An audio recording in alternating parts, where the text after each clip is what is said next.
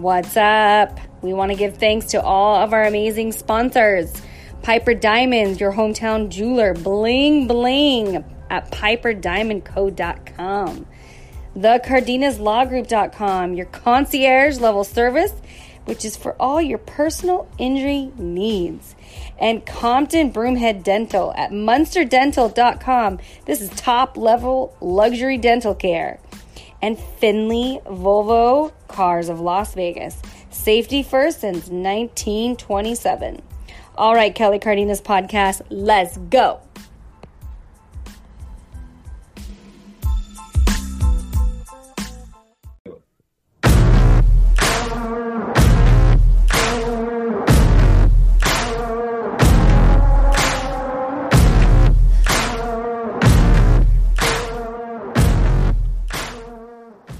Welcome to the Kelly Cardenas podcast, where we stare at each other awkwardly for 15 seconds.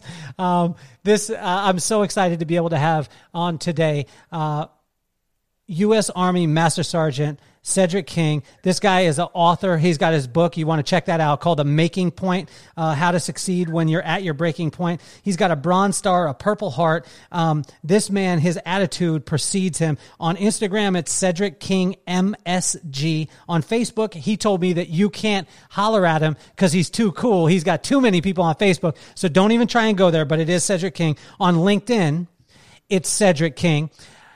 Cedric, do you have a TikTok?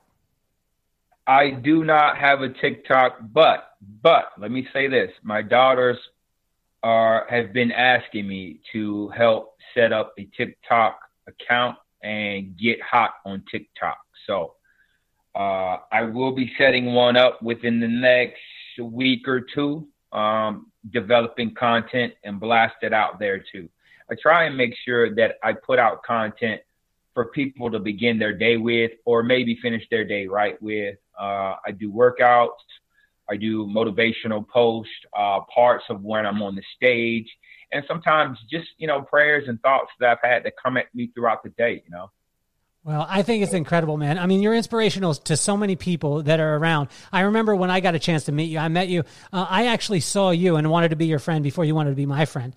Um, I saw you. I got to see you speak at a, at an event, and it was it was tremendous. Um, you know, because of the attitude, the attitude for you, like you you take away people's excuses.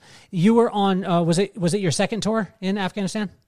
I was on my second tour in Afghanistan, yes. my third tour all over, I mean, you know, combined. Okay, so you go you go through that. You uh you you step on an IED, right? Yep. Guys, uh, IED. Um, you step so on it's that. Called, it's called an improvised explosive device. Uh, okay. You can look it up. That's the term that, that most people go with. Uh, it's just basically like a homemade explosive um, that causes the person, the actual person that's walking on it, to to make it explode. Okay. Bootstrap, you know, it's a it's, it's a mine. Uh, uh, you step on it and it explodes, and that's that's what I stepped on. About about 10, 15, maybe 20 pounds of explosives, maybe. 20 pounds. So that was, uh, it was July 25th, 2012. Yeah. Okay. Yep. So it's almost, as a matter of fact, you know what? Now you say that, it gets eerie when you say that. That's in like two days. Two days. Okay. Yeah, in two days, two days, it'll be my eighth alive year. A quote that you've said to me before, and you said to me today before we started recording, was, "You could keep my legs. Oh I'll, yeah, I'll take the attitude." Yeah, yeah, all Help day long, that. man. All day long, twice on Sundays. Uh, look, I am at the, I'm at the point now where, if you know, go back and you say, man, I wish I could have this back, or I wish I could have that back. We say that all the time. I wish I could go back to when I was this age or that age. Wish I could go back with what I know now back then. If I could go back and get the legs, but lose the mentality that I have now, I'd be in a world of hurt, man. What I've learned over the last eight years is invaluable. I, bro, it, you could take the legs, man. You keep the legs. Leave me with the mentality, I'll be just fine. Because that is the true gift that came when I lost my legs. And, I, am pretty sure I talk to people all over the country, and they say, "Hey, look, I wouldn't trade anything uh, for for the what the cancer taught me or what the leukemia taught me." I say the same thing. I wouldn't trade anything Because what this experience of, of living life without a pair of legs, conditioning your mind to operate with less and do more with less, man, that's a valuable commodity to have at any stage in your life. I just so happen to have it when I turned 34.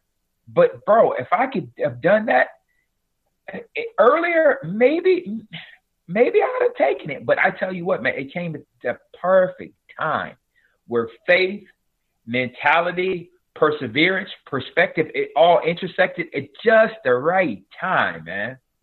Where I'm able to to be able to share these lessons with people and maybe give them a shortcut or a shorter cut to to maybe unlock their their challenges, you know, to maybe give them the answer key or the cheat code to what they're trying to figure out, you know. Absolutely. So you you grew up uh, you grew up in Norlina. That's what that's yeah. what the town is called. It's a small town. How many yeah. uh, how many people in Norlina? Uh, pro maybe not maybe a thousand, maybe a thousand. Okay, so maybe a, thousand. It has one post office. It has uh two gas stations. This talking about in 2020. It has two gas, three gas stations. There's three gas stations, and they're all within uh, a quarter mile from each other. Uh, no grocery store, uh, just kind of like a, a like a little small uh, uh, shopette type of type of thing. Um, very small, very small. Everybody knows everybody.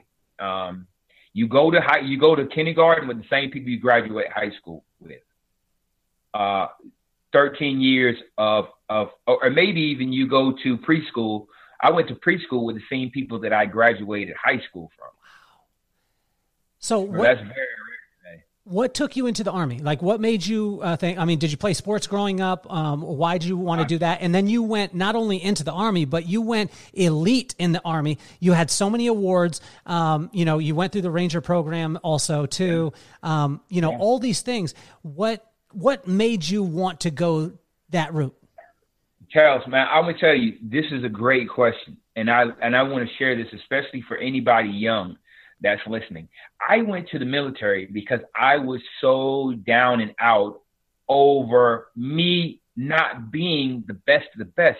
I thought that if I wasn't a success in school, if I wasn't a success uh, or taking tests and and doing things the way that the principal list kids did it and doing things the way that the dean's list kids did it, I wasn't going to be a success in life, man.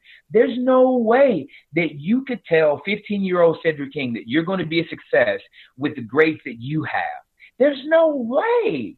There's no way. So I figure, well, I can't sit here and continue to do the things that my friends were doing. My friends had gotten into selling drugs, um, it started going to juvenile programs. And I just, I was like, man, I know with my parents and my grandparents, I would never want to disappoint them, but, but they would kill me if I got into trouble. So I said, well, okay, what I'll do is I'll go to the military and figure it out. At a minimum, I thought at a minimum, I'll get my college paid for and then I'll go to college, you know? But there's no way that I'm college material. Let me go to the military. And if I'm going to squander any money, let it be the money that I, you know, make, not the money that my mom is going to have to take out loans and, and pay back. I was like, nah, I'll go ahead and do it on my own. So I go to the military, and here's where the magic happens at. It ratified everything that I thought of. I began to see that if I just did these four things, these four things that I'm about to tell you, that I would be a success in the military. The drill sergeant says day one, he said, Men, I tell you what, this is going to separate the good from the great. He said, All you got to do is four things and you'll be successful and you won't have to worry about me or any of these drill sergeants. Four things you got to do consistently every single day. He said, Be at the right time, be in the right place, have the right uniform, and have the right attitude. If you can do those four things consistently, you won't have to worry about me and my ugly mug beating you down in this sand pit. But if you violate one of my four rules, I'm going to eat you alive. And let me tell you, man, that was the thing that made the difference for me, man. Be on, be at the right time. I could do that. Be at the right place. Kind of easy. It's either going to be upstairs or downstairs. It's either going to be in the bed, asleep, or uh, awake and at attention. You know, wear the right uniform. We only had sweats and fatigue, so you're going to be in the right uniform and and have the right attitude. Having the right attitude is where most of the people in basic training and throughout my military career this is where a lot of people struggle at because you can do three of those things, but if you don't have the right attitude, it won't matter about the first three things. You'll always be a, a, a, some sort of coming up short. Without the right attitude, you're always going to be coming up short. The guy said the right attitude looks like this. Even when things are at their lowest, you are making the best out of the situation. He said, man, it's going to rain. It's going to be hot. You're going to sweat. These mosquitoes are going to eat you alive. I'm going to have no pity on you at all. And you're going to be hungry and tired for most of the time that you're going to be in front of me. But if you maintain the attitude that everything is always happening for you, you'll win. That's the right attitude. And man, I took to that like a fish out of water. I, bro, I went right to it because for me, you're telling me I don't have to understand chemistry. I don't have to memorize the whole periodic table. I don't have to know the the the the, the capitals of all 50 states. I don't have to know any of this stuff. I don't have to figure out any trigonometry or any Pythagorean theorem. All I got to do is do these four things, and I'll go to the top. He said, "Yep." And sure enough, man, he wasn't lying. He wasn't lying, man.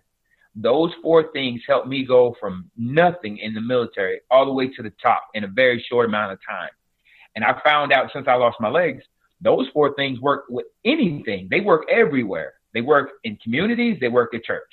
They work at the bar. They work at the at the at the community center. They work anywhere. They work in business.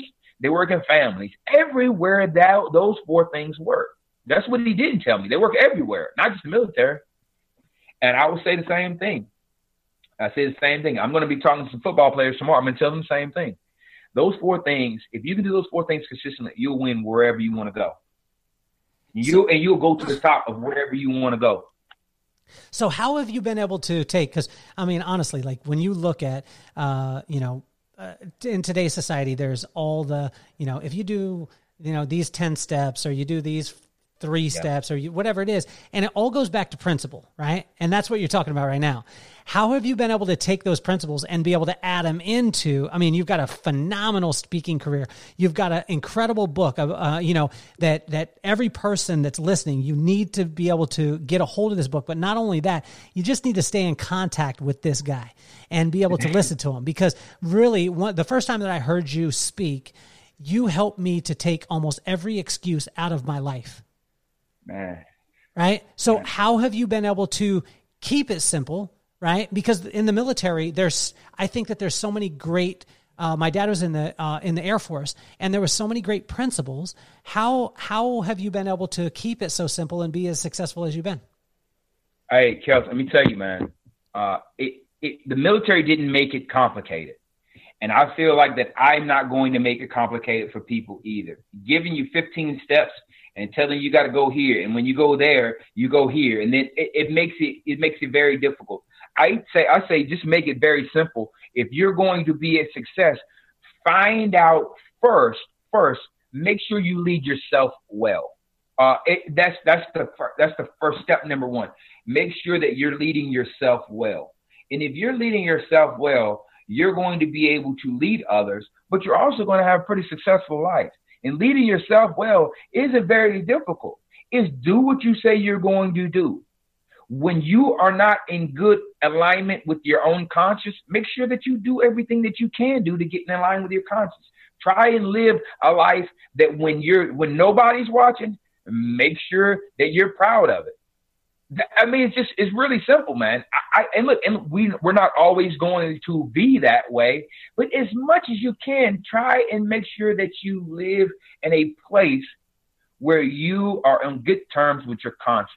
Um, I pray and I meditate, and I make sure that everything, just like the drill sergeant told me, I try and make sure that everything that happens in my life, whether it be challenging or whether it be easy, I make sure that that you know, I, I just try to make sure that I'm, I'm the very best that I can, you know, I make sure that I'm proud of who I am and uh, and I, I make sure that I know that life is always happening for me.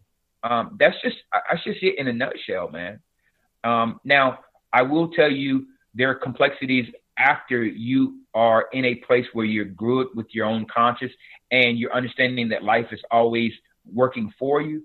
But man, those are the two basic things. If you split me open right now, you'll pull those two things out of me, man. So we got to. You we, wake me up at two o'clock in the morning. Those are two things I'm gonna probably tell you first. Yeah, yeah, yeah. So we've got a we've got an East Coast pedigree, right? I mean, but Oh, you man. did you did concede you you did concede last night because you said that Snoop and DMX went at it, and you oh. had I mean you're an East Coast guy.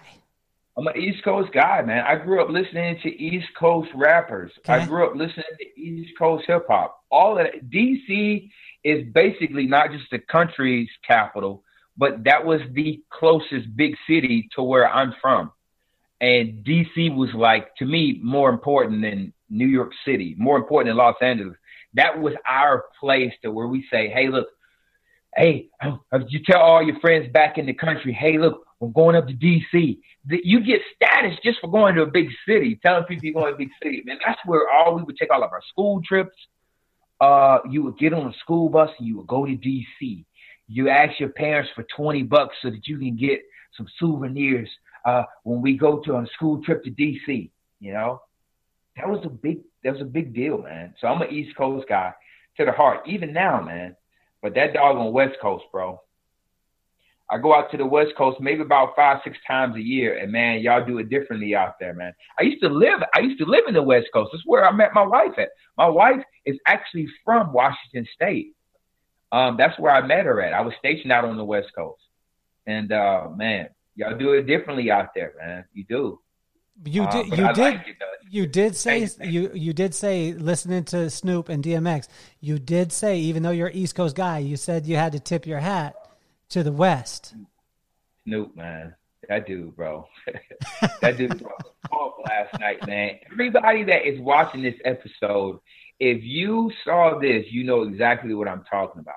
Man, he took it all the way back to 1991. The first time I heard Snoop and Dre, nothing but a G thing. When he played that last night, I was like, ooh, bro. And the crazy thing is, even though I don't listen to that stuff every day, bro, I knew the words and I haven't heard that song in years. I could, bro, one, two, three, Three to into the the, four. four. Doggy Dog and Dr. Dre, it- bro, it came to me just like that. And I haven't heard that song in years, man. So with you with you being in North Carolina, obviously, I mean, well, this it would be sacrilegious if you Yeah. weren't an MJ fan. bro. Bro, look, look. Not only, not only did he go to my favorite college team of all time, but bro, he was there when I was five or four or five. When I was growing up, MJ was in was in was in college, man, bro. Mm. And look, I grew up. It ain't no better than ain't nothing better than MJ, man.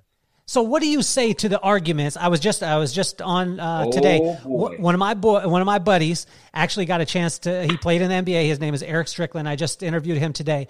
Uh, he Yeah. he actually got to guard uh, Jordan, and so he came in in '96. So he played against the '96 Bulls, and I. I said the the age old question in the NBA, and he just looked at me and shook his head. He's like, "There's not even a discussion."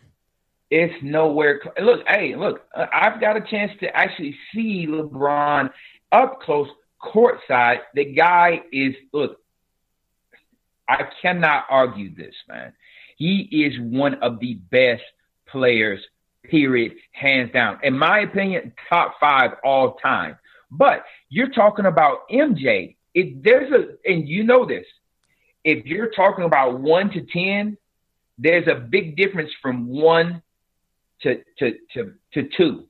In, in between one and two, there's a huge difference. And I don't care if you're talking about Coca-Cola and Pepsi, Nike or Reebok. I don't care what you, however you cut it. The distance between from being number one and number two is a massive divide.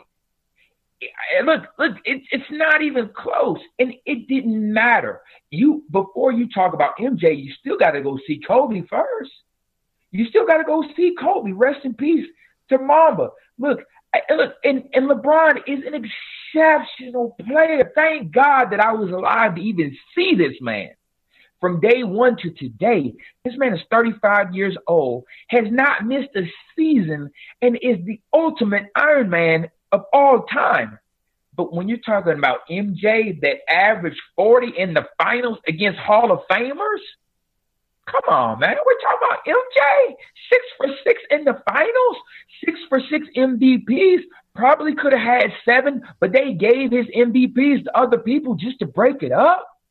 We're talking about MJ that won Rookie of the Year. We're talking about MJ that scored 30 points a game for his entire career that had to go through the Pistons and the and the Knicks and the Celtics. We're talking about the same MJ that put up that hung 63 on a Hall of Fame Celtics team, a 10 doc, a 10 part documentary in 2020. We're talking about that MJ. Ain't no, ain't no, ain't nothing even close, man nothing even close to MJ and anybody else. But it goes like this: my top five of all time is MJ, Kobe, Diesel, Bron, and uh, I always struggle with the power forward because I'm a Chris Webber guy to the heart, man. Mm-hmm. But you got to go probably with Tim Duncan, probably. yeah. You got to go with Tim Duncan. Those are my top five all time hoops, man. I'm a hoops head. I grew yes. up playing hoops that's probably been the only thing that I'm I look back without legs. That's the only thing that I'm pretty salty about. If, if bro, if I had if I had legs today, the very first thing that I would do is I go play hoops. I go find a pickup game and I'd be playing hoops right now. If you if you snap your fingers and say, give Cedric uh, legs back for 24 hours, probably 15 of them hours, you're gonna be seeing me play hoops, man. Did you play above the rim, Cedric? You play above the rim? Oh, bro, I got bro. I was in a dunk contest in Seattle, man. Um, I think I posted a picture of it, man. People like, oh man, that ain't you, bro. I used to, uh, I used to have some hops, man. I used to have hops, man. Really? But I mean, I'm six foot one, so it ain't like it ain't like it's hard to dunk when you're you know somewhat tall. It's still hard to dunk at six foot one. I'm five eleven. Well, I'm five uh, five ten and three quarters, but I'm I'm I'm slapping the backboard. You know. oh, even bro, it took me, man. I can remember, man. I was so I was so proud to have dunked. I think I may have started dunking in like the ninth or tenth grade, right? I started dunking like, but bro, there were guys from where I'm from. They're talking about country people, man. We're talking about people that grew up in tobacco fields, bro. Man, were kids that, that that grew up with me that were dunking in like seventh grade. Just dudes that are just just gifted for no reason. But that's just one of those things, man. You see people all throughout your life that are gifted in one area or another. It's just that either they never had the exposure to be able to take their talent to the next level, or maybe they just were just like, okay, look, I'm satisfied with being able to to be here, being the high school basketball legend. That's all I ever wanted in life. I'm good. Maybe that was it for them. And for me, man, I would have loved to be the high school, you know, talented kid. I made the team, but I wasn't the star of the team, which is probably why I try so hard in just about everything I do because I know what it's like not to be the absolute, you know, first option on the team. I have to fight for minutes to play, you know. It made the varsity the first time. The first time I made the varsity, I didn't get any minutes at all, man. I had to work for everything. So now I know what it's like not to be, you know, looked at like, you know, number one A plus. But when I came in the military and they were like, hey, you do these four things, you will be the starter. I was like, that's all I need, man. You give me that. I'll take it. And that's what caused me to want to go and be part of the 1%. And in the military, the Rangers are 1%. They are the top 1% of our of our army, at least in the army. Maybe you know, they don't have a lot of Rangers in the Marines and the Navy. The Navy has SEALs. The Marines have recon. The Army has Rangers, Green Berets, and Delta Force. But but all of them, primarily all of them, are Rangers. So and that's the top one percent, man. Wow. So when you, well, I want to, I want to go back to something that you uh, that you uh, spoke about quickly. You uh, want to unpack this. You talked about yeah. growing up with kids that were super talented, growing up in tobacco fields. You grew up in a town of a thousand. Yeah then you go to the military. Let's talk about the cultural shock that you have going from a thousand people to now when you go in, you have people from all over the country that are there. Talk Bro, to that. That was that was one thing that I knew I, I had to take my hat off to my mother, man. I had to tip my hat off to my mom. I grew up in a predominantly black town, you know, very poor. Uh, the friends that I did have that were white, uh, they played on my team, you know, they played on the hoops team, they played on the tennis team. Uh, I played hoops and tennis, and and, they, and I ran track for a little while. But but that was pretty much the only dealings that I had with white kids because white kids were like the, the elite of the elite. They were really smart, you know. They were really going to college. They were really making the dean's list. So when I came in the military, it wasn't like I, I, I didn't. It was either either you white. I had I grew up with Native Americans. I did grow up with a lot of Native Americans. So that was like my only culture was white, Native American, black. So when I came in the military, it was Asian people, Hispanic people, no Native American, lots and lots of white guys, um, and only a few black guys, man. So when I came in, it was like my mother had taught me that you don't look at people uh, at, with the color of their skin or their name or anything. You judge a person by their character. And I've always, I've always grown up like that. I've always grown up like that. So when I came in the military, man, I looked at people that were sleeping uh, on the bunk ahead of over, top of me, and it was like, hey man, you're my brother, you know.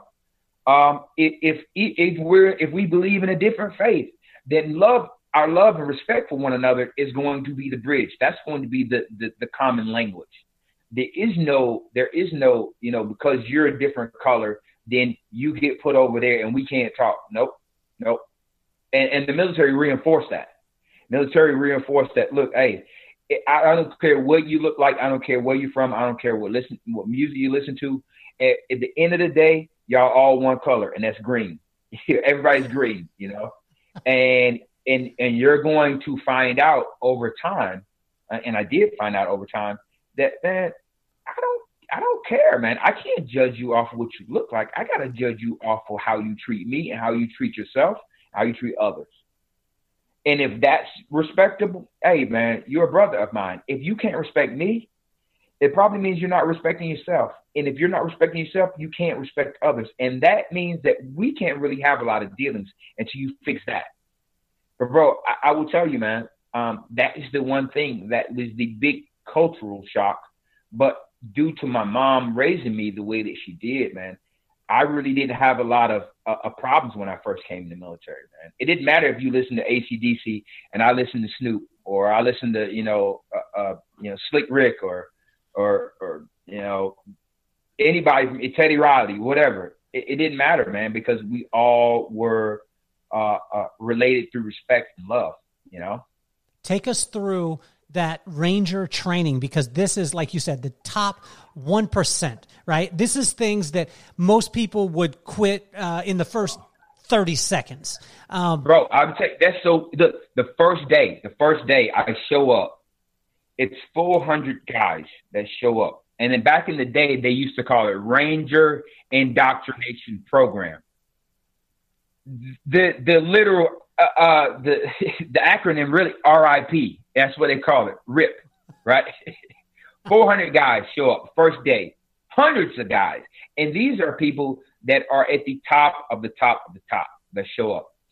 And the guy walks out there with this black beret on. At the time, they used to wear black berets. He walks out and he says, This is going to be your amnesty period. I'm going to give you the next 10 minutes. I'm going to walk inside this office. I'm going to give you 10 minutes before I come back out. And if you really want to do this, you'll be standing here. If you really don't want to do it, it's fine with me. Take your bags and and and give yourself a gift of not having to worry about this punishment. He said, take your bags to the back and no one will know that you're gone and we will make sure that you get to anywhere you want in the whole army. No penalties. No no anybody breathing down your back. 10 minutes later, he comes out there and he's like, "All right, guys, great job. You guys, uh, I'm going to make sure that you go anywhere you want to. The rest of you, I think at the time it may have been like 350 guys left, so 50 guys quit. The rest of the 350, bro, he takes us on like this, I don't know, six mile run. We got on boots, this old school boots, right? Uh, and it's in January, but he takes us on this run. And man, Kels, when I'm telling you this guy is running fast, I'm talking about somewhere in between a seven and six minute pace per mile. And he's like, look, if you stay with me throughout the whole run, you don't have to get on the truck. Anybody that wants to quit during this six or seven mile run, you can get on the back of this truck at any time, no penalties, nobody breathing down your back. Probably about three miles into it, the truck is full. The truck is full, bro. bro, over the next few weeks, the next three weeks, there's always chances for guys to say, hey, I don't want to do this anymore. And they can leave without any penalty. But the people that do stick around are like beat to submission. And they do this to make sure that you really want to do this. Do you really, really want to do this? And if you do want to do it, I'll know you want to do it because you will gladly take this butt whooping that I'm about to give you. And man, over the next three weeks, they just beat us into either quitting or really, really saying, I want to do this. And bro, this is savage. Waking you up in at two in the morning, in the middle of your sleep, waking you up at two in the morning, putting 60 pounds on your back and throwing, cutting on flashlights and let's go off into the middle of the night. Unknown distance uh, runs. The thing about unknown distance runs is so evil because most people would give 100% as long as they knew how far they were going, Kels. But when it's unknown, you don't know how to deal with that. Most people don't know how to deal with an unknown distance because they will always be saying, when is this going to end? And that's what it's like in life. People all, even during quarantine, when is this going to end? But what it teaches the strong people to do is to pace. Find a pace that you can move at for an indefinite amount of time. Very powerful lesson that the military taught me. Make sure you find a pace that you can move at for an indefinite amount of time. And if you can do that, you won't have to worry about running out of gas because you've trained yourself not to quit. Not to run to a particular stop point, but you've trained yourself to run no matter when you're going to stop. And that's the most powerful thing you can do, man. When that's did... a very powerful feeling to know that I don't have to quit not because you're going fast or not because you're going at some speed that I can't handle, but I've trained myself to keep moving no matter what. Very powerful, man. Very powerful. Bro, I remember one time they said, listen, we're going to uh, we're gonna we're gonna give you this map and you're going to have to move from one point on the map to another point on the map by yourself in the middle of the Georgia countryside. The tough thing about that is when you are navigating and you're the only one that's there, you will always be asking yourself, Am I moving in the right direction? If X marks the spot, am I here or not yet? It, it, did, did I go too far? Is this the trail? I'm walking around in circles. It it makes a man quiet the the the nonsense and the craziness that's going on in his own mind. It teaches them how to silence that that minutia that's always saying you're not in the right place. You went too far. You passed the trail. That was it back there. Turn around and go back. Maybe I need to ask for directions. I don't know. I'm not supposed to be. It's dark out here. What was that noise? There's something that's. You're always having these things go through your mind. And the person that can't master that that that conversation that's in its mind, he'll never be able to master the, the challenges that are outside of his mind, you know? How far? I, I how, can tell you stories for days, man, about that place, man. Well, that's why we're here. That's, that's why we're here, man. So, how long into it did you did you know that you weren't going to quit, or did you like on a day to day basis? Was there a little bit of Cedric saying like, you know, that little guy on your shoulder being like, "Yo, you can, you, you don't have to, you don't have to go through it." I was, never, I, I, I can honestly say this. I can honestly say this they made me the class leader the first week or two. So it was a little bit easier for me because being the class leader, if I, I knew I, I couldn't quit because I had other people to lead. But if I wasn't the class leader, it'd probably be harder because nobody would be counting on me, you know? So sometimes leaders, they actually have it a little bit easier because they're always on the ball. Someone's always counting on them. It's a little bit harder if you're not the leader because nobody is is really expecting you to lead them you have to be a follower and sometimes being a follower is the toughest assignment because now it's not about you it's about the team it's about it's, it's about the team. It's not you make the final decision. It's someone else is making the final decision and you have to carry out the orders. And that's tough sometimes. Being a follower i would say is much harder than being a leader. That's the toughest assignment because now, no matter what the call is, you have to say, Got it, got the mission, let's go ahead and make it happen. I may not agree with it, but let's make it happen. And that's why I say to your question, I think I would, I've never really considered quitting because I, I, I actually had the easiest job, and that was being the leader. I was always saying, hey, this is what we got to do next. Hey, wake up. We got to be downstairs in five minutes in this uniform. If anybody messes it up, then we're going to get skull drug. What I mean by skull drug is you're going to do push ups until somebody quits. You're going to do flutter kicks or you're going to run until we get 10 quitters. Bro, it's it's it's like it's like the very most archaic male dominated society that probably feels Rangers. It's all hazing all day, all every day. Hazing, hazing, hazing, hazing. We're going to to punish you until somebody submits. I need 10 quitters right now. I can take them the easy way or I can take them the hard way. Fine. Nobody wants to quit. Right face, forward march, double time march. We're going to run at this pace until I get 10 quitters, like it or not. I only need 10. And and that's where you start to say, man, I know you've been wanting to quit. Just quit. You start you start tapping your buddy and say, hey, bro, look, hey, you've been one quit. You can make, you're the one that can save us. Just quit. You already told me last night you were thinking about quitting.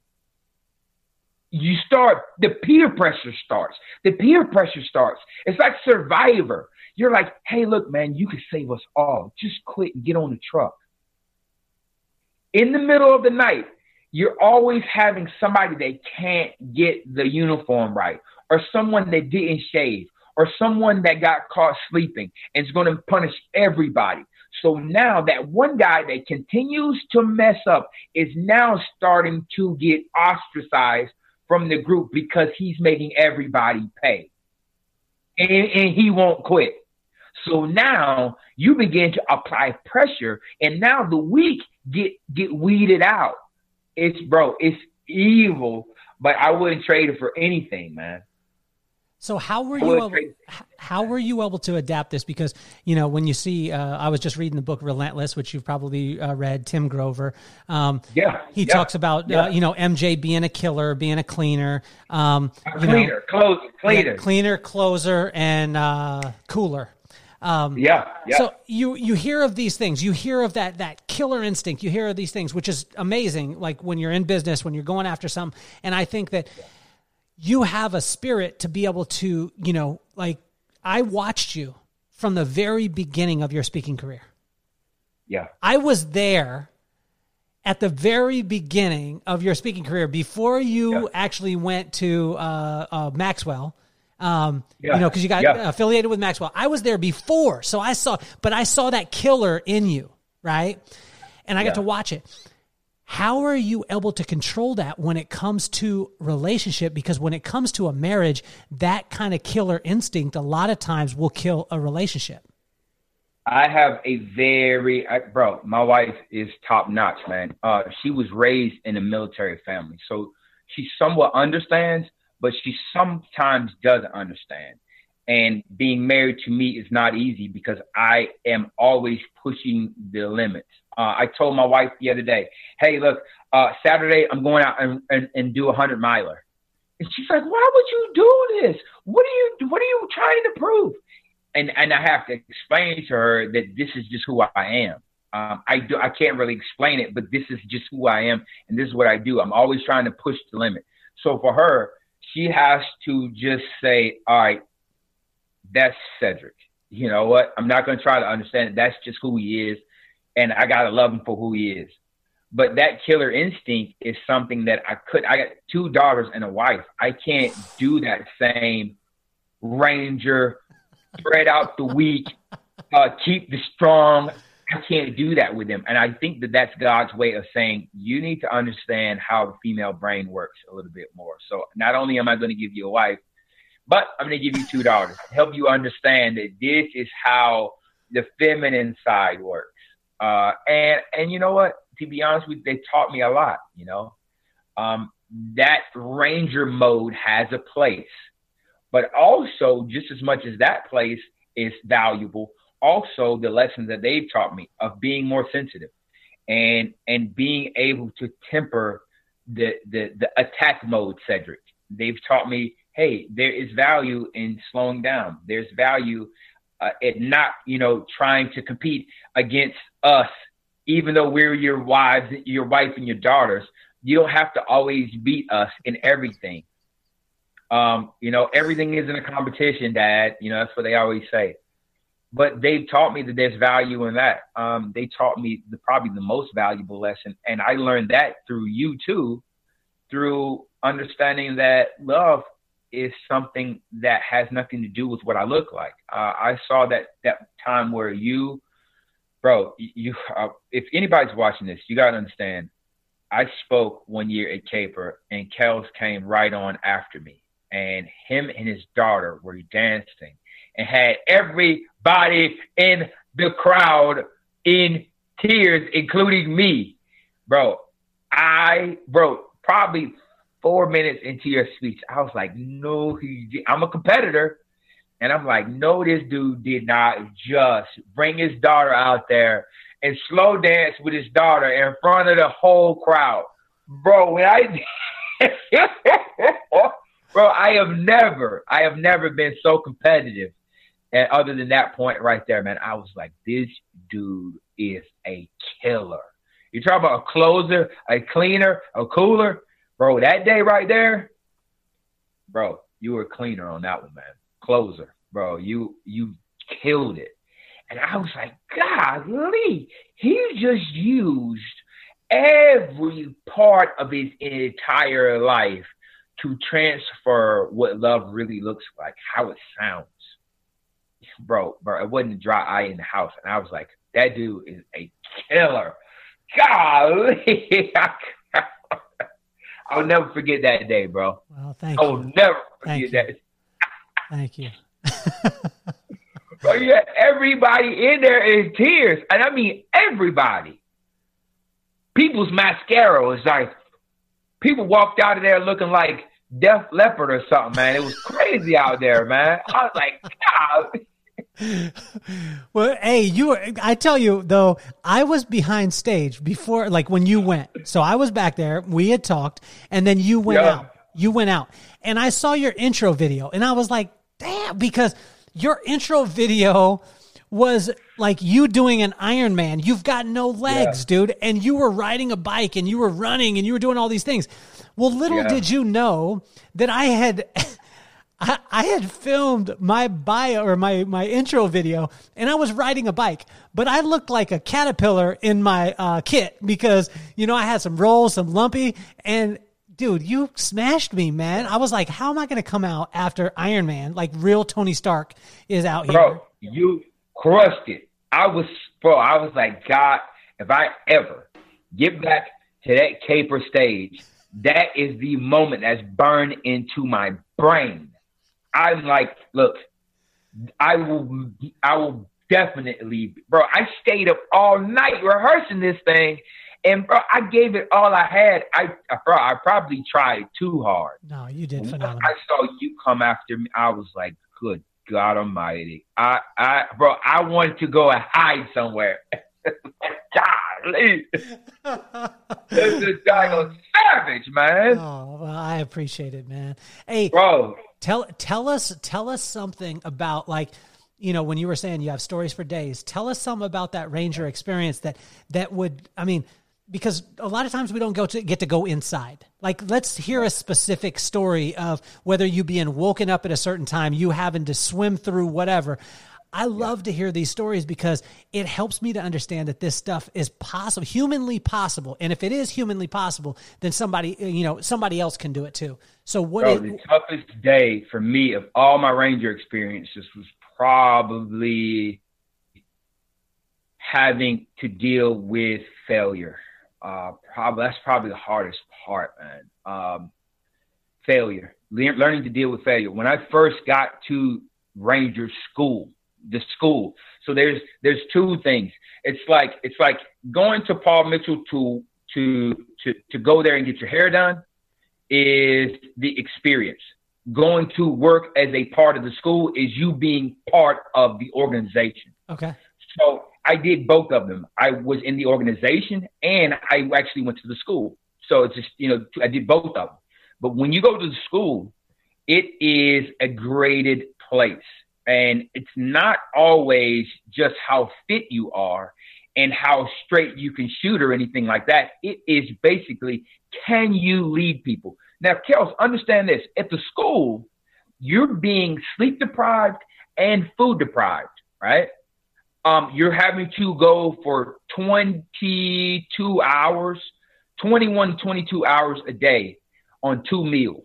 Those two meals are very early in the morning and very late at night. So imagine waking up at zero four hundred at four o'clock in the morning, eating a meal, which is about you know a, a small you know meal, a camping style meal that's it comes in a bag. It's called uh, an MRE, meals ready to eat. So imagine eating one of those at four o'clock in the morning, and then eating another one at uh, eleven o'clock. No, twelve o'clock at night. So you go all day. You go all day, and you eat one at midnight, right? And then you eat another one at four. You go all day long, and then eat another one at midnight. And you do that every single day. Ranger school is 62 days. Most people, most people lose about 30 to 30 to 40, 30, 30 35 pounds, something like that. I think I lost maybe at 30, 30, 30 pounds, maybe 20, 25, 30 pounds. Um, but everybody looks like a hostage or looks like a POW or something like when they come out. Um, the hardest thing about it is nobody, nobody has rank over another one.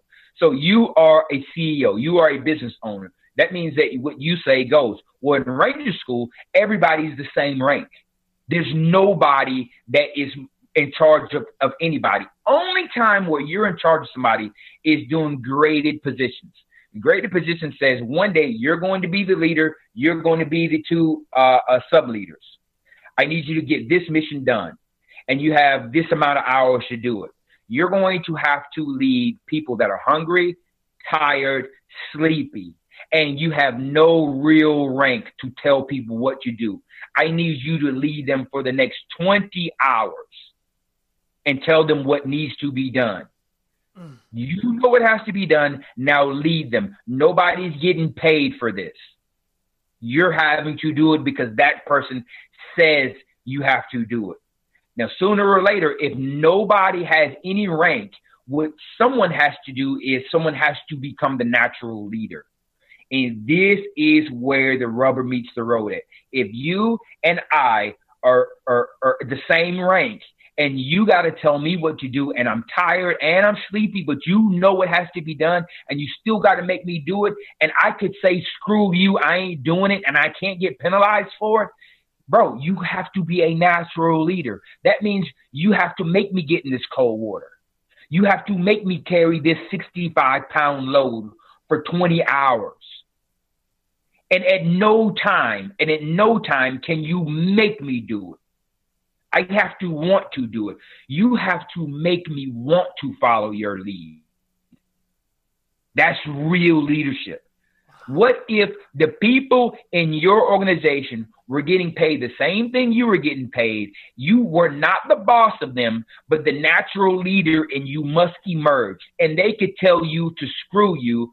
I ain't doing it, and there's nothing you could do about it. What would you do then? Could you really be a leader if there were no repercussions on them saying, screw you, I ain't doing it? Could you leave then, or would you quit? Or one night, man, it's uh, February in the mountains of Georgia. It's probably 22 degrees, and the water in our canteen has frozen. The water in our canteen has frozen. It's so cold outside that we can't even drink water anymore because we have to sleep on our canteens to thaw them out. When we sleep those four hours, those three to four hours that you might get some sleep, you have to sleep on top of your canteen, let your body heat cool off the the, the or warm up the water that's in your canteen because it's frozen. Bro, I remember having to lead these guys. It's 22 degrees outside. Everybody's thirsty. Everybody's water's frozen.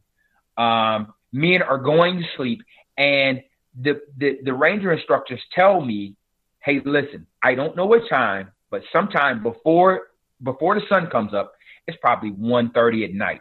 Before the sun comes up, at zero five, you know, in the wintertime, sun comes up a little bit early. It says before zero five hundred hours, you will be attacked. You will be attacked.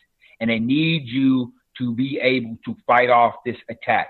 Keep in mind, these men haven't slept all day. They've been walking up and down mountains all night. And I have to make sure that these men are awake and alert, prepared for an attack that comes from now in the next four and a half hours, somebody we're going to be attacked by somebody. And sure enough, man, probably about two hours. I I am like doing this, trying to stay awake, freezing cold, no uh, nothing but a sweater on to keep me warm. I'm having to actually walk around the perimeter and make sure guys are staying up. I'm taking like my weapon and hitting dudes on the helmet to keep them awake, making men stand up men are falling asleep on their feet. The reason why I know they're falling asleep, I look through my night vision and I'm seeing guys that stand up, and because they get so drowsy, only reason I can know that they're falling asleep because I hear them hit the ground. I'm going over to them, wake up, wake up. Or sure enough, man, right before sun up, we get attacked. Machine gun opens up. Da, da, da, now, obviously, these are simulated battle. You know, these are simulated battle rhythms, but we get attacked at around four thirty, five o'clock, right before the sun comes up in the mountains. It's freezing cold, February. Just finished snowing the day before. And bro, I could tell you, man, there's nothing that I could do, man. That's when I was at my absolute lowest in being a leader, trying to lead men that are freezing cold, hungry, tired, falling asleep on their feet, and now I'm having to fight off an attack with tired and sleepy men. That was probably the one. That was the one grade that I failed, and bro, it, it I, it's nothing I could do, man. That's one of the things that they throw at you an assignment that's almost impossible for you to pass, and see how you can deal with failure. Can you come back and still lead men after you know and they know that you blew it? After they know that you got these men killed? Can you come back and can you still say, hey guys, I blew it, but hey, look, hey, next mission, next play. Missed the game winning shot. Hey, give me the ball. I want to shoot again. Can you come back with the same confidence that you had the night before? Can you still dig in people's backsides, even though you're the one that just failed, man? Can you do that? And when you fail in Ranger school, it's not just a regular failure. They're actually assessing casualties. So they're like, you dead, you dead, you dead. Get them to this extraction point in 20 minutes. There's going to be a simulated helicopter there to, to take these men out of there. Now, think about it. It's 40 of us, Kels. Kelly, it's 40 of us. 40 of us.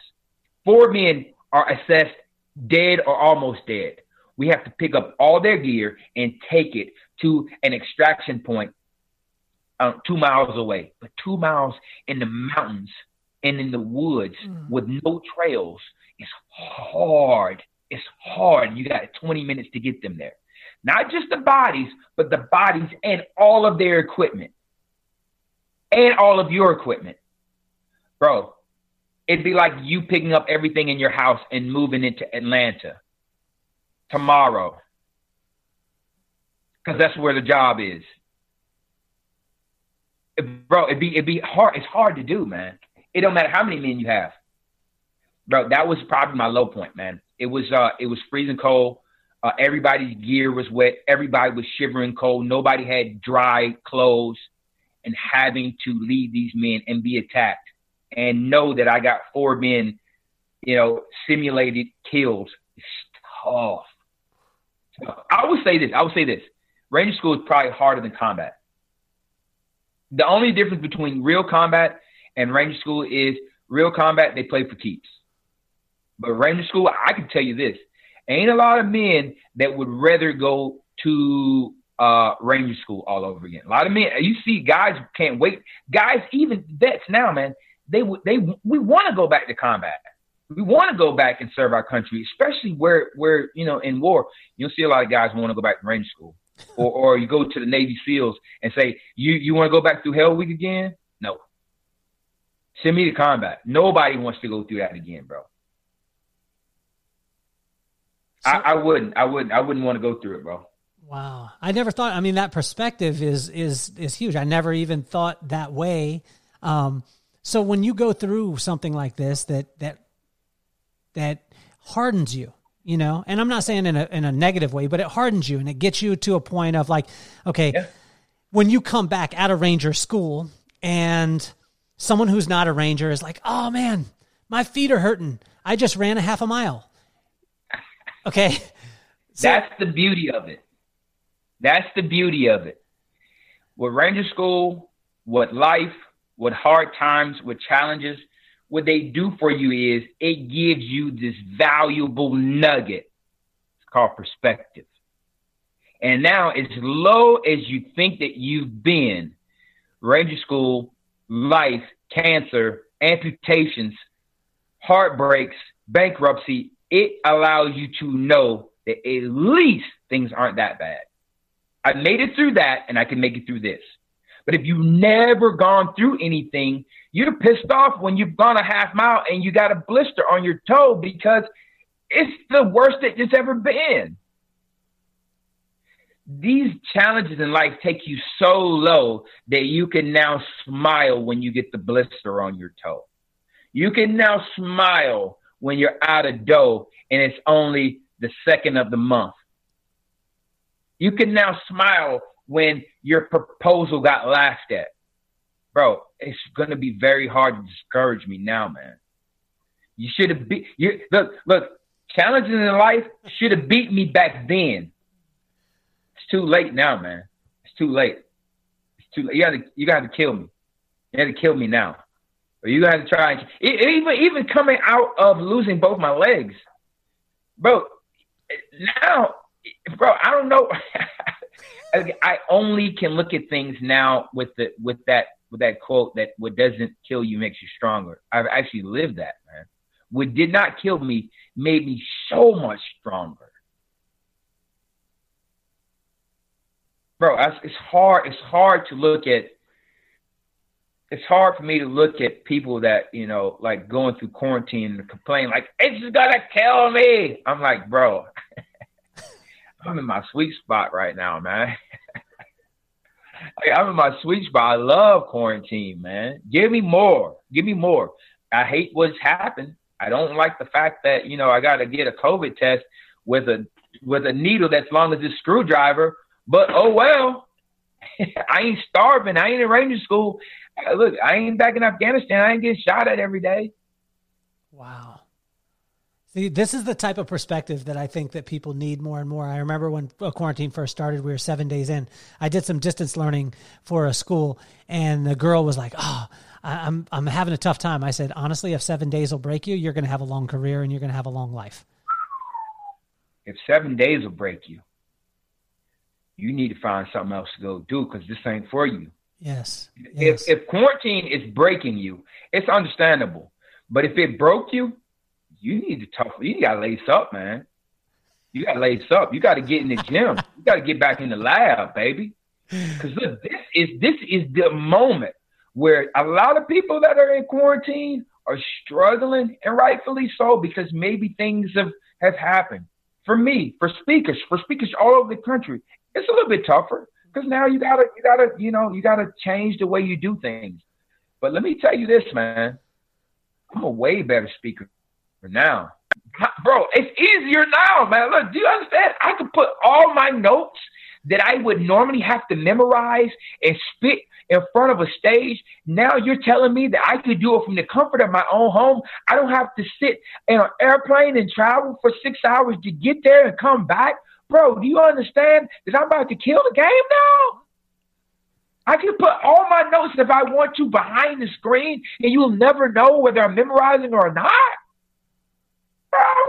This. This is I'm built for this. You understand? I can get a workout in every single day if I wanted to before I jump on the on, on a Zoom chat or before I do a keynote. And get paid to do it, man. What a country, man. What a country. what a country. Oh. Well, bro, I, I, the pivot is real. The pivot is real, yes. but bro, if you prepare for it, it's a gift. Well, and those of you listening, those of you listening, you know why I wanted this guy on the on the podcast, like to hear him. No, what you got? got a, I just got a microphone. I'm about to hook this up. I'm about to get busy with a with a whole new podcast, man. I got equipment I'm ready to set up. I'm about to go, bro. I'm about to really take it to the next level, man. And people that are prepared, that were prepared all along, it's not. It's not a. It's not a catastrophe it's not. If you were prepared all along, they say they say this. you can tell who's swimming naked when the tide go out. you can tell who is swimming naked when the tide go out, bruh. And I just say, man, look, I want to let you know, man. Look, I had clothes on all along, baby. And, and and everybody that I've been running with lately is too, man. You, all the leaders that have that have come along my pathway, uh, since this has happened, man, bro, it's they saying the same thing. You know, selling more books. You know, getting more views. Bro, it's the right time, man. Well, hey, it's man. prime time. It, it's it's incredible. I think the thing that brought us together was something that I and I didn't even know it was as dear to your heart. But I remember you know, one of the times that you said you said uh, that you saw some shoes that I was wearing that were uh, Jordan fours. My parents. I don't know if you know this story, but I think I might have told you. But my parents, my dad was making eleven hundred dollars a month before taxes. We lived in Lompoc, California. We drove forty miles each way to high school. Right. We had one car me and my brother, we were ungrateful jerks, and we said we want these Jordans, and they were 125. Now, 125 times two, 250, and my dad made $1,100 a month. My parents saved the money and bought in one month, both of us, a pair of Jordan 4s. And that's why Jordan 4s mean so much to me. Now, number, number, well, the, the, the first thing is that the hottest shoe that ever was, was there. The hottest. Bro. Bro Speak about your shoe game. Bro, my experience is a lot like yours. My dad, my, I didn't grow up with my dad like living in the house. He lived across the county. But I remember he's like, yo, hey, just, you know, what you, I don't even know what you want for Christmas. What do you want? And I was like, uh, I don't know. Let's go, let's go look, let's go to the shoe store. Bro, the Air Jordan 5s had just come out and not just any of them, but the one with the 23 yes. that was on the side, red, black, white, black tongue AJ5. Bro, when you're coming from a place as poor as where I came from, when you throw on a pair of J's, it's almost like you become pop, bro. The girls think you look more handsome. You can dance better your popularity goes up. The teachers think you're smarter. Bro, everything changes. Your grades get better. Everything changes. And man, bro, when I tossed on those fives, bro, I was it, man. I was I was a Jordan fan because of the fours. But I couldn't get the fours because we didn't have that kind of money. And I got to the, this is back then, man, where I was just lucky enough to catch my dad right around Christmas time, and he had the money and he gave it to me. He was like, "What you want?" I was like, "Those." Bro, he was like, "That's what you want. Merry Christmas." Bro.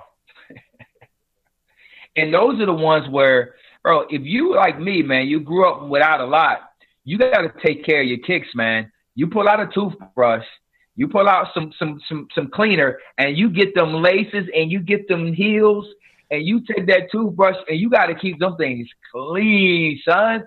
It's like you really gotta you really gotta take care of what you got because you know you're not getting another pair. Another pair isn't guaranteed. Mom and dad are not continue to to put off this gas bill or this light bill to get you some kicks. So you got to take care of them things. And and with Air Jordans, there's to be another pair come out next year. So if you ain't getting another pair, it's like, look, this is all you got to hold on to, man, bro. And God forbid if anybody steps on them. Mm. Bro, you got to defend your honor. It's almost like somebody stealing your girl. Bro, it might be a fight. it might be a fight, man. Look, got to keep them the crease, the little crease in them that they're right there at the toe. Bro, look, hey, you got to keep the crease from getting out of them at night. You got to make sure that they just right. You put them together. You don't just take off Air Jordans and just have one shoe in the kitchen and one shoe in the living room. Man, them jokers are together, right there, posted up. Nobody mess with them, bro. I, bro, even I, I, I wore those things till they literally fell off my feet, man. And even then, I kept the shoe shoebox. I kept the shoebox. I kept the laces, the little toggles, the little things that you squeeze to keep the shoe. I kept everything, man. I turned the shoebox into something in, in like a piece of uh, uh, my in my room, man, like a piece of furniture almost, man. Kept basketball cards in there, man. That was just a part of a special place in my life, man. My shoe game now, it's not, it's nowhere close, man. This is my shoe game now, me show you what I'm rocking now. This is what my shoe game looks like now. Shoes don't mean as much. This is what my shoe game looks like now, man. I got a pair of running blades. they're Nike. They're Nike. They got Nike tread on them. Okay. But but this is what my shoe game looks like now, man. These are my running blades. But I still keep a pair of kicks, man. I still keep a pair of kicks. I might have one pair of J's. I got a black pair of 11s. Um, but most of the time, I've given like all my J's that I used to have away, man. You know, young kids uh, that you know are trying to you know be cool or whatnot. You know, I make sure that I you know find young kids. Hey, man, hey, take these. What size you wear? Hey, take these. And it means the world to them, man. Because, bro, a pair of J's when you're young, man. It, uh, if it meant anything to them like it meant to me, man, it's very important. Very important. So now, after all you've gone through, and I, I, love this because you constantly are giving back. You're constantly giving back and you're constantly making sure that everybody else is either being inspired, like all of us are here in spending time with you, um, or you're doing it through different organizations, different charities, things like that. What are some of the things that you're involved with right now?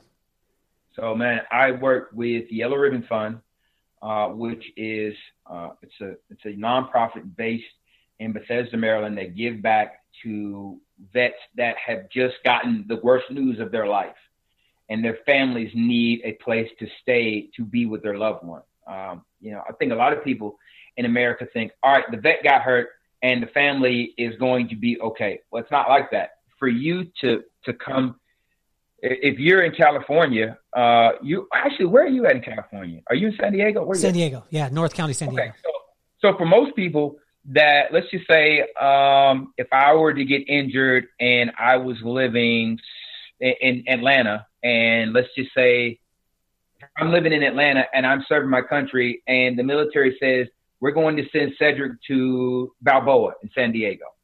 Well, my wife will have to fly cross country, and when she gets to San Diego, she's going to need somewhere to stay that's not in the hospital like take COVID off the table. If you took COVID off the table, she would need uh, uh, somewhere to stay at so that she can constantly come and see me, but not sleep all night in on a couch or in a chair that's in the hospital room with me. So that has to get paid, you know, somewhere. Somebody's got to pay that, and that's where the Yellow Ribbon Fund comes in. I also worked with uh, a, a team Semper Fi. Um, this was based out of a young lady who, uh, Karen Hetherington, she uh, had a son that was serving in Iraq or Afghanistan. I'm not sure which one, but uh, but but her, her son died, and she really didn't have a lot of the, the the logistics put together, and she was suffering for a long time, not knowing who to talk to and not knowing where to get things squared away for his burial and all this stuff. And she was like, I'm gonna make sure that no one else feels like this again. No one feels this lost again. And she set it up to where when families get injured or when, when service members get injured, the vet is taken care of from step one all the way to to whenever. Team Semper Fi has taken care of my family and I with what we need, with things that we need with our house, even during COVID, uh, providing us uh, gift certificates. So maybe we want to get the kids back to school stuff. And they've donated money, all types of stuff. They've gotten me sports equipment for so I could continue to stay athletic. Uh, they continue to just do this for me, but thousands of other vets um, pay for my for my for my uh, trips to athletic events. You know, thousands, thousands, thousands, and thousands of dollars, man. And they do that for all of us. Uh, they've been doing that since 2002. Her, her son got injured in 2002. So the Yellow Ribbon Fund, Team Semper Fi, uh, Team America's Fund, and the Gary Sinise Foundation. Those are the three main uh, nonprofits that I work with uh, currently to this day. And I'm an ambassador for all of them. I want to make sure that I get the word out to people as, as, as much as I can that this is exactly what right looks like. Uh, the house that I'm living in currently right now was donated by uh, a great man named Gary Sinise. Gary Sinise, for most of you all, you know, is Lieutenant Dan from the movie Forrest Gump. And Gary, uh, for, he he just said, "Well, look, you know what? Vets are going to need somewhere to stay at, and these guys are, are are going back to communities they may not be in the best interest of, of them. You know, maybe they don't have the best schools. So why would we send a vet that's struggling with medical care, with PTSD? Why would we put him in an environment where he still has to struggle? Tell you what, let's get him a new house and let's also make sure that he gets put into a community that is going to help his family and going to help the community out and that's what he did, man. I live in Duluth, Georgia, which is which is a suburb of Atlanta, but uh, I live in a great place, man. It's uh, one of the top two neighborhoods in the Atlanta area, um, with schools, employment, uh, uh just everything is all set up here. Uh, the, the the community is an incredible community. I'm maybe about 20 minutes from Alpharetta 20 minutes from downtown. Um, these up and coming communities are very progressive, um, very wealthy communities. So I get to meet a lot of people that are already going in great directions for themselves and for the companies here in Atlanta. Um, Delta Airlines, which is a, a, a, major Fortune 500 company, Home Depot is obviously one of the sponsors for our home. Yeah. Um, they took us in here in Atlanta and was able to give me incredible speaking opportunities. Just it, it's just great, man. It's just great. And they do this. Gary, I think, is on his 68th home right now, in spite of the quarantine. So it's amazing, amazing things have happened in this short amount of time, man. Um, and and and I've gotten a chance to work with Paul Mitchell. Uh, this is something that is beyond my wildest dream. I've gotten a chance to meet uh, John Paul DeJoria, uh, gotten a chance to, to, to be good friends with one of the greatest guys that I know, Winn Claybaugh. Uh, Winn's a great friend of mine. We talk multiple times a week. Uh, just great people. Uh, and when you meet when you meet great when you meet great people, it's a little bit easier to to to, to live a great life, man. Uh, you be around great people, you're going to think great thoughts. You're going to say great things, and that is uh, that is my testimony. You know, that's amazing, man. so when you talk about Jordans, I mean Jordans were kind of almost far away, right? So when we were talking about that, that was that like, hey, that's a trip to Mars. You get them yeah, Jordan fives. Yeah. You find you, you finally end up getting them. Yeah. Tell us what Cedric King's Jordan 5s are right now? Like your Star Wars right now. What are you looking at right now that you want to be able to accomplish or that you want to be able to do that is like that Star Wars for you? Yep. Yep. Uh, I would love to be able to make this next book the very best that I can make it. During quarantine, uh, I always said, and I've been telling students throughout the Paul Mitchell schools and, and all the Fortune 500 companies that I've talked to since COVID started, uh, this was the thing that helped me write a whole new book. COVID was able to make me a better me. And I would love to be able to uh, have this book resonate with people all over the country. Um, I'm not quite sure what I want to call it, um, but I, I, want it to be a, a book that it, in it it has had things that I missed out in the first book uh, using. Uh, it, there was perspectives, stories, certain things that I did not put in the first book. Uh, so that Jordan, so to speak, would be me um, uh, uh, publishing this the second book and me being able to have this movie come out uh, about my life. Uh, mm. We just did a cover, uh, what's called Coverfly. It's a table reading of the book, and it has everything from the moment that the bomb goes off to me running the Boston Marathon. Those 21 months in in there from me losing my legs to me uh, uh, running the marathon. It has everything in there with me uh, almost getting hooked on opioids, uh, me making a clear decision that this is not going to be how things are going to go. Uh, for a moment there, uh, I was having a, prescription that was given to me, uh, and and by no fault of the of the doctors, this is I had pain, you know, and for the docs, they're like, hey, look, just take this, and you won't have to live all day in agony. Okay, fine. Well, it it stops the pain but it starts something else that's a little bit more sadistic, something a little bit more evil. Um, I almost got hooked on opioids, man. Um, I almost did, man. And by the grace of God, I didn't. But uh, bro, it, it was like right there where taking these opioids takes me to a place for a little while in the day that I'm not like in agony. Mm. And I had to get to a place where I wasn't going to continue to be afraid of the agony. That's the only way out, man. Uh, in my in my in my in my humble opinion, the only way out for me was to go to the agony and stick around long enough so that the agony doesn't bully me. It doesn't make me take the opioids. Be in the place where the pain, it's painful, but it doesn't have to dictate what you do. And the guys, all the guys that had gone through it were like, yeah, it's going to suck. It's going to suck.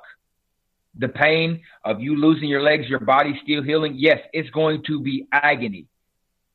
But once you run out of that prescription, do not refill it. Do not refill the prescription.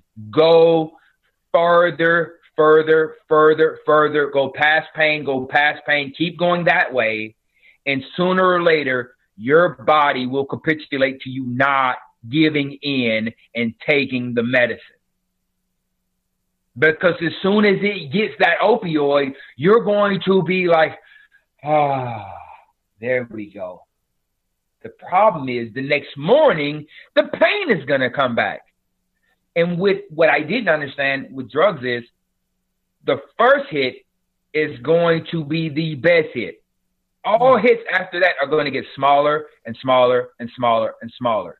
And you're going to want to double up and triple up, quadruple up, where before you would just take one hit and it would be enough. By four months, you're going to be like the same hit didn't do anything for you. Now you have to take more and more and more to get the same feeling. And man, I didn't understand that going in. It wasn't until months in I was like, now I'm having to take six opioids. I'm having to take six milli, 60 milligrams of of of oxycontin just for me to get the same hit that I was getting before on five or ten.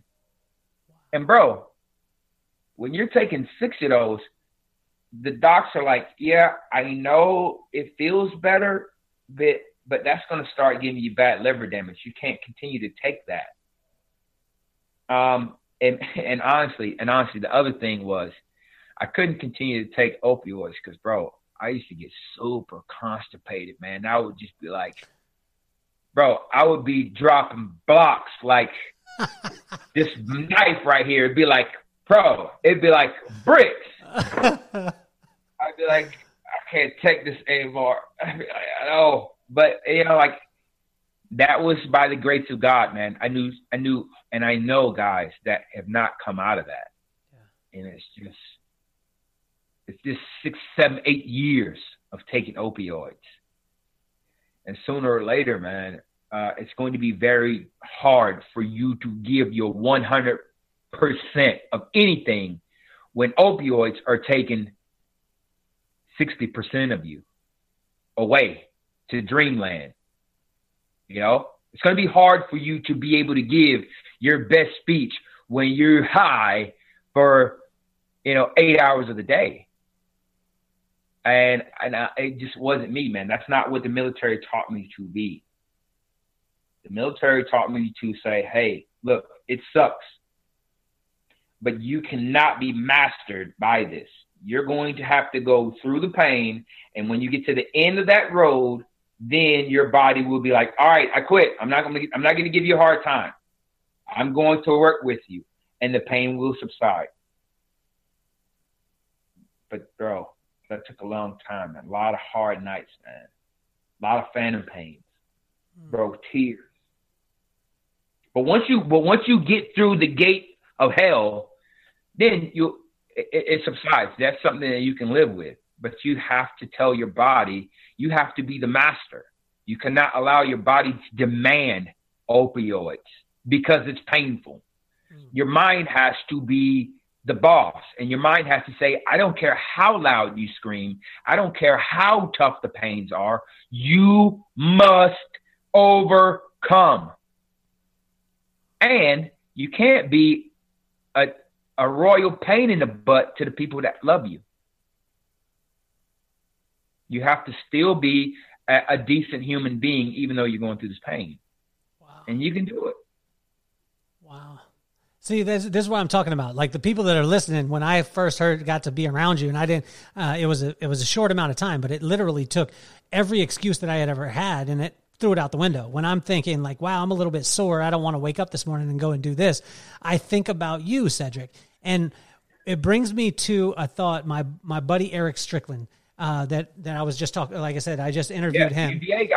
Yeah, I gotta look. As soon as I'm gonna look him up, man. You gotta look him, him up. up because what he told me today is he said his dad used to take him at 11 years old, and he used to take him to the. We uh, were on Vandenberg Air Force Base. He would take him to the base gym, and he would have him at 11 years old play against GIs, which were a minimum age of 18 to in their 20s and 30s, and grown men.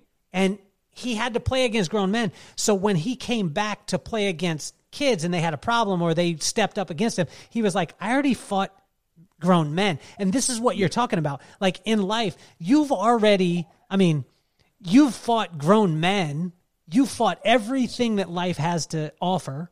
And I mean, what you're in a sense yeah, saying that's is bring the dangerous part too, though. That's the dangerous part too. That's a very dangerous place to be when you know that you've conquered all the enemies on the outside. Then the greatest, then the greatest enemy steps up, and that's the that's the enemy on the inside. The enemy on the inside is the true level 10. That is the Bowser of Bowsers. Super Mario. Shout out to Super yes, Mario. Yes. You're talking about this is the top level when you are able to conquer the enemy on the inside. Most of the time, what we do is we spend 90% of our life conquering all the enemies to our left, our right, to our front, and our rear. Never truly conquering the enemy on the inside.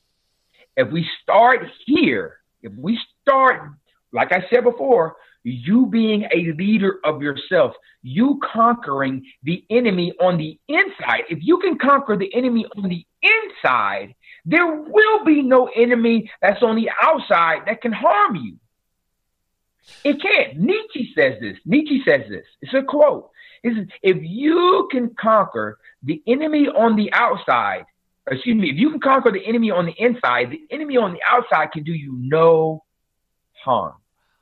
And I live this every day. I wish, I wish I would have started by conquering the person on the inside knowingly. I ended up doing it unknowingly. I ended up doing this ranger training and stuff, thinking I'm conquering the, the ranger instructors and thinking I'm conquering the competition. But truly, I was conquering the person on the inside. But when you get to a place, when you go to the very top, there is no more conquering people to your left and your right. They're your teammates. The person that you now have to conquer when you get to the top of the mountain, it's not the mountain, it's the mountain on the inside. Mm-hmm. You get to the top of, of, of, of Mount whatever, the only mountain that's left then is the mountain in here. And that's the mountain that you will spend a lifetime climbing, conquering, hmm. falling, climbing, painful, losing, winning, falling, getting back up. That was one of the toughest things with learning to walk, House. It was it was falling, falling down. I wasn't fighting trying to make this work. I was falling trying to conquer it in here. When you're falling down, it's not the prosthetics that are, are the thing that you're trying to overcome. It's the person in here that has to overcome the fact that you just fell on your face 10 times in the last 10 minutes that makes you feel like there's no way I'll ever be able to master this. What am I doing wrong? It must be the equipment. No, it's not the equipment, it's you. And you have to conquer the fact that yes, you may be falling down for the rest of your life. Bro, I just fell, I just fell down the other day. I just fell down the other day. It's eight years in. Mm. But what happened eight years ago versus what happens now is I know I now know that the only thing that really matters is getting back up again. Back then, back then, I thought that when I get back up, I have to master the equipment. I have to master the prosthetics. I have to master the, the components. I have to balance right. I have to get stronger with my core. Those, those are things that you have to do. But the most important thing is you have to master getting back up again.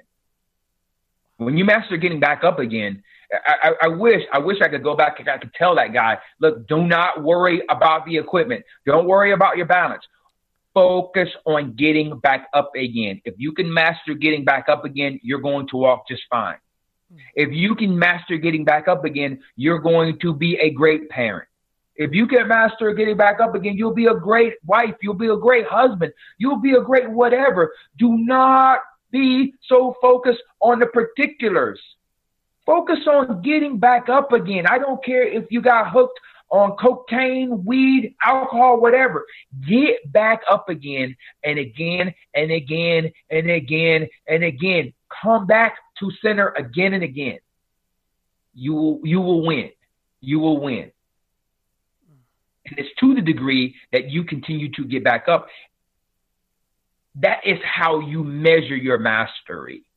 Not how long you stay up, but how many times can you get back up? How many times can you get back up? You don't call you don't call a fighter that doesn't get knocked out ever. Yeah, you may call him the champ. But bro, it's the guy that got knocked down again and gets back up, again and gets back up, again and gets back up. Bro, remember the first time Buster Douglas beat Mike Tyson? Oh yeah. Bro, he got knocked down first. Mike Tyson was knocking people out in 90 seconds. Bro, before he lost, he was like 48 and 0. It was almost guaranteed that whoever he fought, he was going to annihilate. He was putting people in comas, man, in seconds. Buster Douglas was just about to be the same way and had gotten knocked down by Mike. But gets back to his feet and then knocks Mike down bro, those are the people that you have to tip your hat to, man. Not the people that are flawless. I, there is like Mike Michael Jordan, it's flawless, but he's so good that that we really don't have a perspective for anybody. It's hard to relate to somebody that's perfect. But you talk about the person like that has lost and come back and failed, got cut from the team, come back and and been and been bad and bad, bad, bad, bad. The truth is, man, I posted this earlier today. It's this, man. It's it's it's not how long you can be perfect, but how long can you stand to be bad? How long can you stand to be bad before you become good? That's really, you really want to talk about the people that are really, really awesome at life. These are the people that can stand to be bad long enough to be good. How long can you stand being bad before someone calls you really good at what you do? Bro, I think just being in the Rangers, man, I was just, I was just, man, I was okay with being bad. I was, be, I was okay with not shooting expert for a long time. For a long time. I was okay with not shooting expert.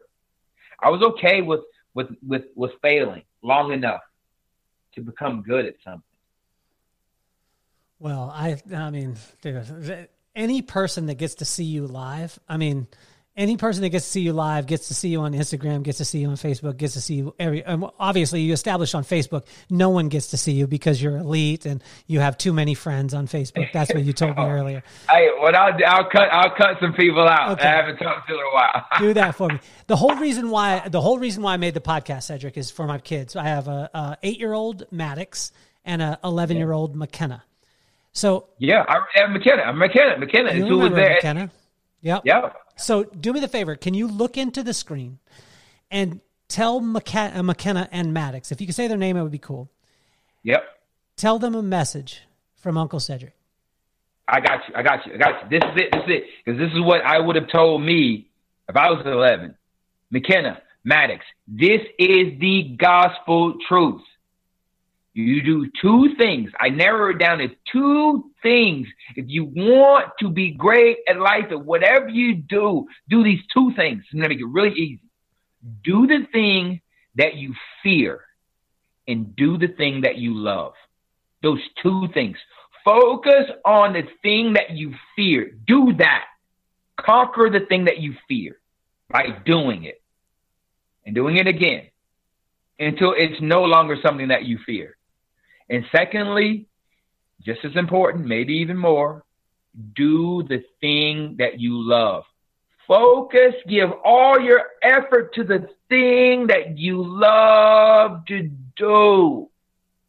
There's going to be things that you must do just to live and make a living in life and, and provide for yourself and provide for others. It's going to be things that you have to do. But when it comes to you giving your all to something, give your all to the thing that you love to do. Not all, not it's too soon to talk about the person that you love to be around, but I'm talking about that one thing in life that you really, really love doing. I don't care what it is. If you love reading, give your 100% to reading. If you love flying kites, give your 100% to flying kites.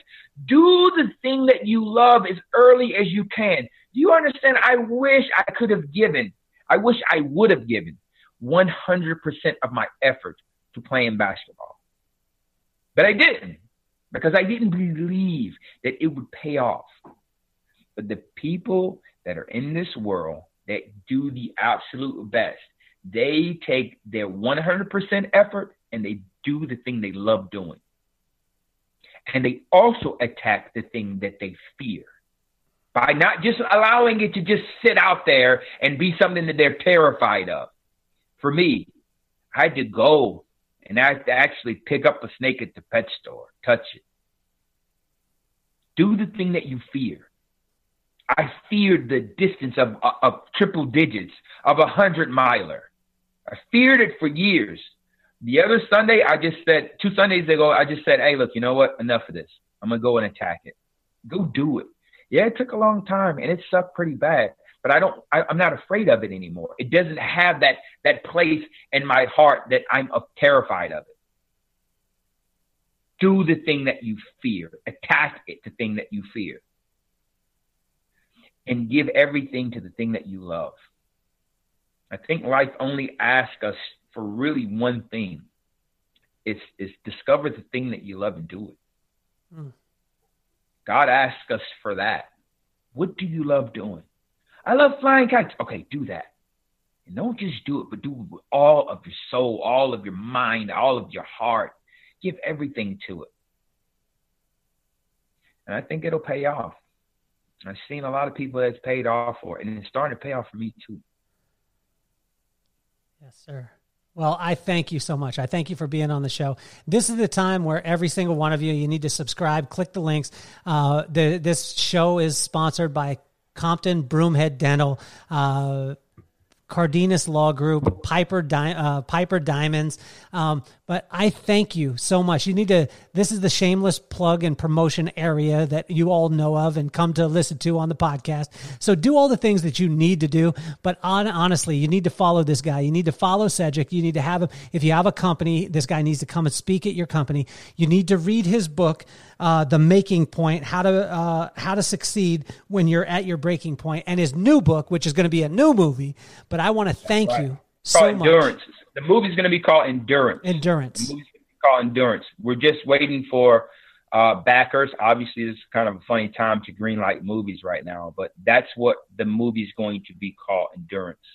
Well, I, I thank you so much for being on the show, man. You are absolutely phenomenal. I can't wait for part two. I want part two to be in person, so you're official. It will be. It will be. It will be. As a matter of fact, as a matter of fact, I, I thought there's a school in San Diego. There's a Mitchell school in San Diego. Yep. It's it's two of them. Yeah, there's uh no, there's one in uh, San Diego. There's one in Temecula too. Okay, I've been to both of those. I've been to both of those. Matter of fact, I think I just spoke at this at the San Diego location. Um, uh, not too long ago. Okay. I just spoke at the San Diego location uh, on a Zoom chat. And we had a blast, man. But look, just letting you know, look, let's uh let's connect. Let's connect. Yes. Bring me out or or let's do another one of these and um let's get busy, man. Sounds good, man. I love you so much, man. Cedric, thank you so much. Love you back. Here's here's another awkward 15 seconds.